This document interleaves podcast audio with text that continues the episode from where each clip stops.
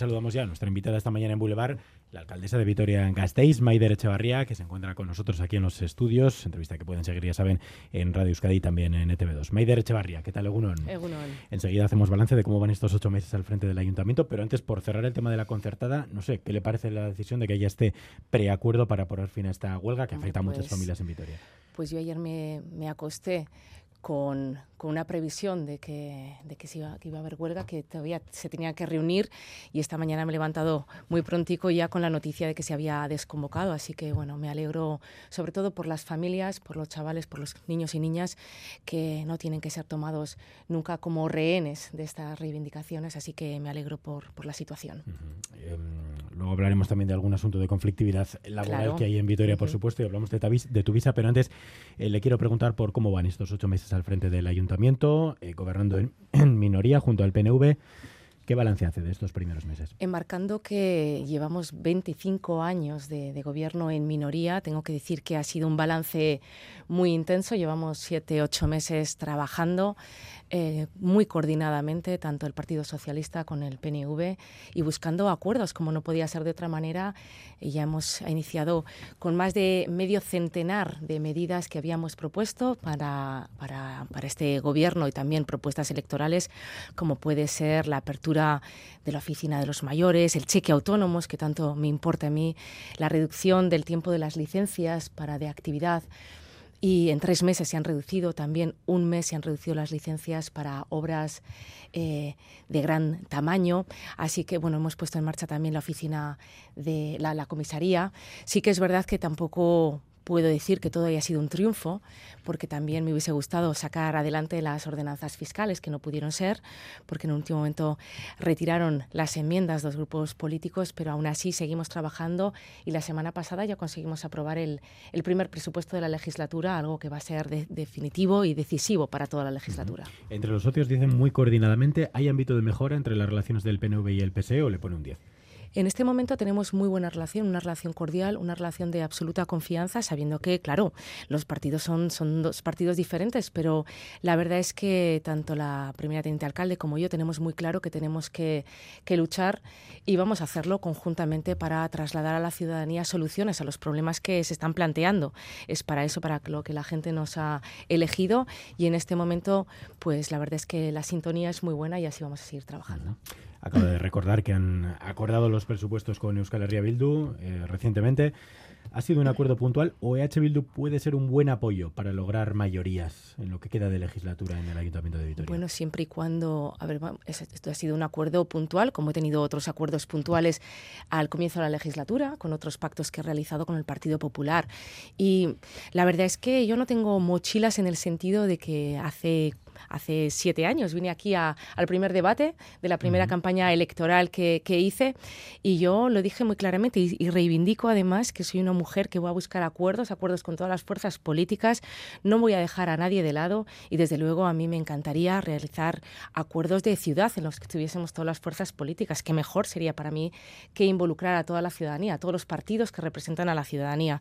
Así que bueno, en este sentido sí que escuché la semana pasada ¿no? alguna crítica pues de Bildu diciendo que soy de derechas cuando pacto con, con el PP y de, del, del, Partido Popular diciendo, como ellos dicen, que soy radical cuando pacto con Bildu. En principio no tengo ningún, ningún límite, quiero pactar con todos por el bien, de, por el bien de, mm. de, la ciudad, que es para lo que estoy aquí. Quedan tres años y medio de gobierno sí, todavía, de legislatura, uf, mucho tiempo. ¿Podríamos mucho acabar tiempo. viendo un gobierno tripartito con, con IH Bildu? Bueno, eh, yo ahora mismo estoy en un gobierno, el, mi socio de gobierno es el Partido Nacionalista y creo, como ya he dicho en numerosas ocasiones, que Bildu, con Bildu puedo llegar a los acuerdos siempre y cuando sean en cuestiones de materia que a ambos nos importen, como en este caso, bueno, han apoyado presupuestos en lo que viene siendo, eh, apoyaban partidas que yo ya había incluido en esta presentación, en este proyecto de presupuestos, como era pues mayor eh, recursos, mayores recursos para mujeres en situación de vulnerabilidad, políticas activas de empleo que llevo ya eh, coordinando con las otras instituciones durante mucho tiempo, vivienda, hombre, pues claro, en todo lo que sea en líneas de política progresista, ahí me van a encontrar desde luego. Pero no en un gobierno. En un gobierno no. Todavía les falta hacer el recorrido ético que todavía no, no han realizado. Y el Partido Popular, ayer advertía Javier de Andrés aquí en estos mismos micrófonos que nunca más volverá a dar gratis sus votos a PNV o, PSE, eh, que tendrán que pedírselo, que tendrán que negociarlos. ¿Entiende el enfado del PP? Bueno, mm, la verdad es que no pude escuchar, pero es que no me sorprende mucho porque el PP siempre está enfadado, ¿no? Siempre está como con la pataleta y yo creo que o tienes dos opciones.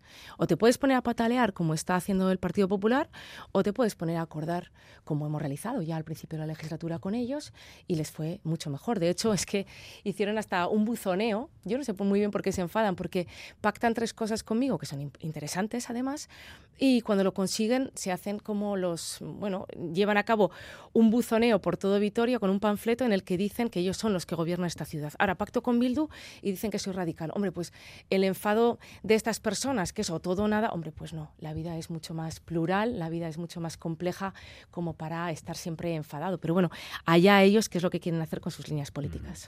Alcaldes, hablemos de tu visa. 50.000 vitorianos cada día utilizan este servicio. El sábado podría empezar una huelga indefinida. Eh, ¿Tan enconadas están las posturas? Pues sí, en este momento estamos en una situación compleja. Ya han hecho varios paros.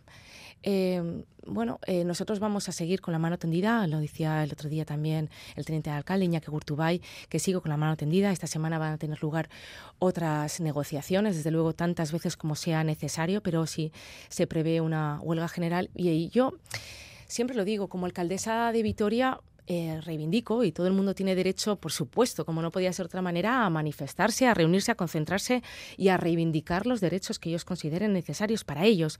Pero las personas que vivimos en Vitoria también tenemos derecho a, usar el transporte público, entonces tendremos que buscar una solución. Em, ¿Hay alguna reunión prevista de aquí al sábado? sí. sí sí hay varias reuniones, pero bueno, el tema de las negociaciones prefiero llevarlas con la mayor discreción posible, pero desde luego que sí, todas y cuantas sean necesarias. ¿Hay posibilidades, por tanto, de evitar esa huelga indefinida? Está el tema complejo, está el tema complejo porque tienen el mejor convenio de todo, de todo el ayuntamiento. Entonces, bueno, veremos siempre y cuando las, eh, las mejoras sean para mejorar el servicio público, las podremos atender, desde luego. Intentaremos atenderlas. ¿Qué mejoras creen que, que son imposibles de atender de, de las reivindicaciones que hacen los trabajadores? Hombre, pues todo lo que son las reivindicaciones que superen lo que es el convenio eh, en cuanto a salario, en cuanto a mejora de las condiciones laborales, son un poco complejas porque, o la grúa nocturna, hombre, es que teniendo en cuenta que tienen el mejor convenio de la ciudad, mira, el otro día eh, me sucedía, eh, fui a ver el partido del Alavés y había personas de Tuvisa reivindicando sus derechos y me parece bien, ¿eh?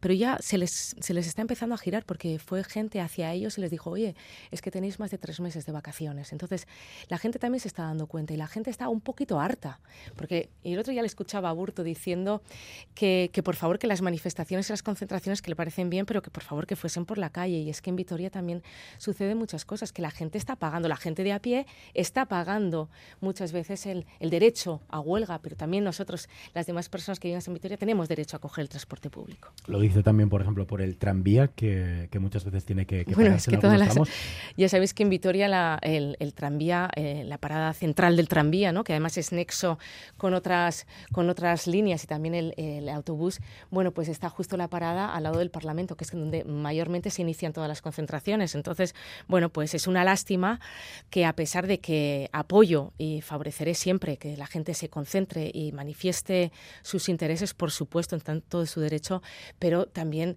Hombre, pues las personas que llevan a los críos al colegio, que tienen que ir a trabajar, pues también están en su derecho a no llegar tarde, no llegar tarde las personas mayores al médico, porque no tienen otros métodos de, llegar, ¿no? Que a, través del transporte público. Entonces, digamos que es difícil consensuar ambos intereses, pero hay que intentarlo. ¿Y se están planteando alguna medida similar a la que planteaba el alcalde de Aburto, acotar las manifestaciones para que no causen tantos inconvenientes? Bueno, en este momento yo creo que estamos en un clima preelectoral que, bueno, el otro día salía en algún medio de prensa que la mayor parte, de, la mitad de las concentraciones y manifestaciones que existen en toda España se concentran en Euskadi.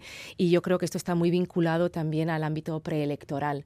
Yo espero que una vez mm, pasen las elecciones el tema se calme, pero por ahora es lo que nos toca. Y una última sobre tu visa ¿a qué sí estarían dispuestos a, ceder de las reivindicaciones que hacen los trabajadores? Hombre, pues hemos hablado con ellos de, de, alargar la línea 7 hasta Santiago, de modificar y aumentar las frecuencias en algunas líneas.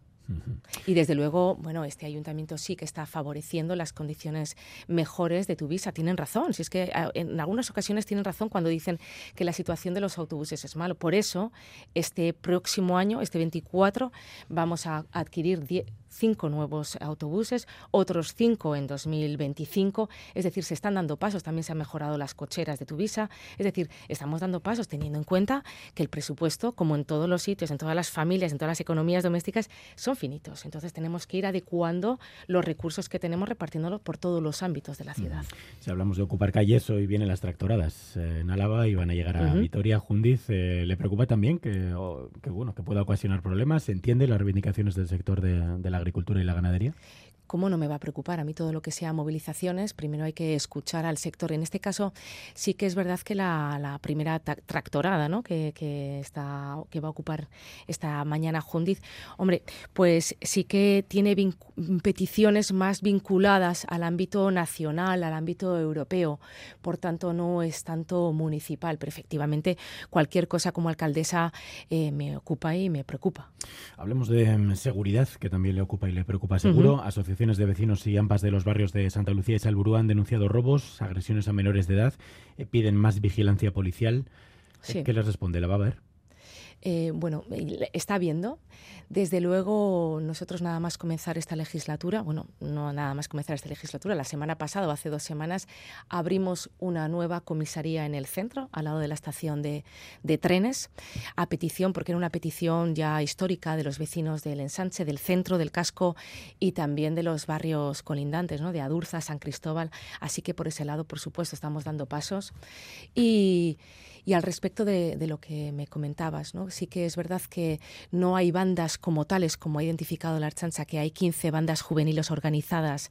Eh, en, en, Vizcaya, en Álava no nos constan como tal, aunque sí que existen chavales, pandillas, digamos, no estructuradas como lo que se llama una banda, con una cabeza y una organización y, una cadena de mando, pero sí que hay chavales que están, bueno, que están eh, que están molestando y desde luego que claro que se les va a vigilar, se está coordinando con un buen trabajo entre la Archancha y la, y la policía local y desde luego vamos a perseguirles, por supuesto, que no quepa ninguna duda, porque hombre, no hay derecho a que estén molestando a, otros chavales como, como venía en varios medios de comunicación hoy.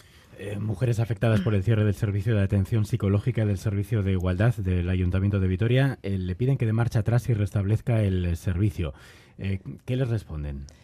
Bueno, vamos a ver, eh, se está hablando con estas mujeres. Hasta ahora no habíamos tenido acceso por, por, la ley de protección de datos. Lógicamente, aquí ha habido un incumplimiento. Parece ser, porque todo se está estudiando. El ayuntamiento como tal no tenemos, el ámbito competencial del ayuntamiento no tiene materias en, en los estudios psicoclínicos, que al parecer estaba realizando una psicóloga del servicio de igualdad. Entonces yo lo que tengo nada más enterarme, bueno, tuvimos que ponernos eh, manos a la obra, porque desde luego, bueno, pues si alguien parece ser que se esté de sus competencias, bueno, pues esto hay que regularlo, ¿no? Porque yo no puedo eh, mandar en Miranda, como tampoco puedo mandar en, en, lo que tiene que ver con las competencias de Osakidecha. Lo que vamos a hacer es regularlo y, desde luego, el servicio de orientación de igualdad va a seguir como tiene que ser según la RPT, que es eh, la relación de puestos de trabajo, y lo que implica, que no implica la atención psicoclínica. Eh, ¿Ve factible ceder uno de los carriles del BEI al tráfico de vehículos? Porque creo que el departamento que dirige tráfico del PNV de Gurduay no lo veo, no lo acaba de ver. No sé Bueno, para eso está, eh, a mí me encantaría que, pudiese existir esa posibilidad, porque de hecho ha habido mucha, mucha, bueno, mucha implicación vecinal y hay muchas peticiones. Ahora bien, yo siempre lo digo, hay un grupo de trabajo precisamente para, para trabajar el tráfico en el sur. Se verá a ver cómo se cómo va, cogiendo esta deriva porque todo tiene que ver con el presupuesto y también por supuesto con un aval técnico que nos digan que es factible. Entonces bueno yo por verlo claro que lo veo. Ahora bien tengo que esperar a que a que el análisis técnico presupuestario y los análisis del grupo de trabajo eh, tiremos para adelante. Eh, hablemos de vivienda. Vitoria va a pedir ser declarada zona tensionada. Entiendo que próximamente no están en ello. Eh, para limitar el precio de los alquileres. Lo cierto es que muchos alquileres temporales se están disparando disparando para esquivar la ley. Eh, ¿Teme que salga el tiro por la culata? bueno, eh, una vez que te pones a trabajar, te puede salir el tiro por la culata, pero lo que pasa no te puedes quedar en casa sin hacer nada. La vivienda, para mí, y siempre lo he dicho, es que la primera reunión que tuve como alcaldesa fue con, el consejero socialista Iñaki Arriola, consejero de vivienda, con el cual pude estar además el otro día, el viernes pasado, con la ministra, porque mm, ya vamos por fin a desbloquear este convenio. Sabéis que había una situación, em, digamos, de, de embotellamiento con un convenio de mil viviendas. Eh, de protección de, alquiler de protección oficial. Y bueno pues eso es lo que hice. La primera reunión fue desbloquear este convenio para poder ir facilitando a las personas que tanto lo necesitan que puedan sobre todo que puedan empezar su proyecto de vida no para mí una vivienda lo he dicho siempre no es ningún privilegio es que es un derecho. Entonces ahora bueno vamos a entregar 152 viviendas para final de para estos próximos meses para el 2025 ya tenemos previstas otras 100 166, creo, y seguimos trabajando, seguimos trabajando porque desde luego, eh, bueno, pues hay que seguir dando pasos y para mí la zona tensionada, hombre, pues es que hay que poner un, un precio de alquiler lógico, porque yo lo que quiero es que mucha gente en Vitoria se quede a vivir, que inicien su proyecto de vida y ser tractores también para la economía. Y para eso necesitamos unos buenos precios de alquiler. Eh, dos cuestiones más eh, rápidamente. ¿Sigue habiendo carreras ilegales de coches en Jundiz?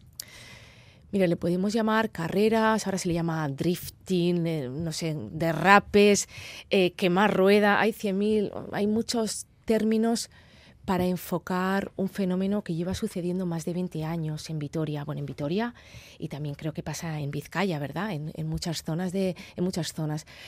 Cada vez es, está más difícil eh, para, la, para la labor policial, porque claro, es que a través de las redes es muy fácil que se desplacen de un lado al otro. Es que en cuanto ven que llega un coche de policía a patrullar, es que se piran para otro lado. Y yo, bueno, a pesar del trágico accidente sucedido hace hace tres semanas, un mes en, en Vitoria, una desgracia absoluta. Me gustaría reconocer la labor que hicieron tan magnífica tanto los bomberos como la policía local y lanzar un mensaje de, de sentido común. Que yo también he sido joven, todos aquí hemos sido jóvenes, todos hemos buscado en cierto, en cierto punto la adrenalina. Jolín, pero con sentido común es que no hace falta jugarte la vida para salir a divertirte. Es que se están jugando la vida ellos, se están jugando la vida las personas que van a ver eh, el dichoso entretenimiento este y también han machacado se puede llegar a machacar a las familias que tanto cuesta sacar un hijo adelante. Entonces, hombre, sentido común, vamos a implantar nuevas medidas. La policía está actuando, ha actuado, está actuando y va a seguir actuando, reforzando la presencia de policía. Y también vamos a instalar unas seis cámaras eh, en los próximos meses también de videovigilancia. Pero a mí me gustaría también lanzar un mensaje que es que no por poner más medidas va a acabarse porque se desplazarán a otros sitios. A mí lo que me gustaría es que no hiciesen falta medidas para que disminuyese este tipo de, de, juegos absolutamente de riesgo, de riesgo y letales, como hemos visto. Son las nueve, enseguida vamos a ver con las noticias, pero antes también quería preguntarle por un proyecto de país. El Basque Culinary Center va a abrir mm. una sede en Gasteiz, el ayuntamiento va a ceder una parcela, un campus del vino. Eh, no sé cuándo van a empezar las obras, si tienen ya fecha y qué va a suponer esto para la ciudad. Hombre, pues eh, ya veis que el Basque Culinary Center supone, ha supuesto un antes y un después para todo el ámbito enogastronómico, en la formación y en la innovación en, en Donosti. Por lo tanto, encantada, orgullosísima y satisfecha de poder traer un evento tractor de empleo, de innovación, de formación en toda la materia de la, de la enología y otras bebidas también que no tienen alcohol, como el café, como el té. Va a ser un tema muy importante, va a ser tractor de empleo y además va a ayudarnos en la promoción de Vitoria-Gasteiz como un centro, eh, un centro importante, un centro, va a ser un proyecto innovador. Ahora mismo se ha sacado ya el proyecto. Eh, muchos arquitectos internacionales, a la vez que nacionales, también se están interesando, así que estoy muy ilusionada. Y bueno, el otro día firmamos un protocolo de intenciones en el cual el ayuntamiento va a facilitar todos los trámites, la parcela también, para que este proyecto se ponga en marcha cuanto cuanto antes. Ellos tienen unos plazos eh, desde la iniciativa privada se pueden eh, se pueden ah, pueden hablar de estos plazos en la iniciativa pública. Con la labor de la administración costaría algo más, pero vamos ilusionar y desde luego apoyando 100% este proyecto. Pues Maider Echavarría, alcaldesa de Vitoria Gasteiz, gracias por venir esta mañana aquí a los estudios de Radio Euskadi. Muchísimas gracias por invitarme. Es la primera vez que, vengo como alcaldesa de Vitoria. Pues Muchas gracias. La, última. Es que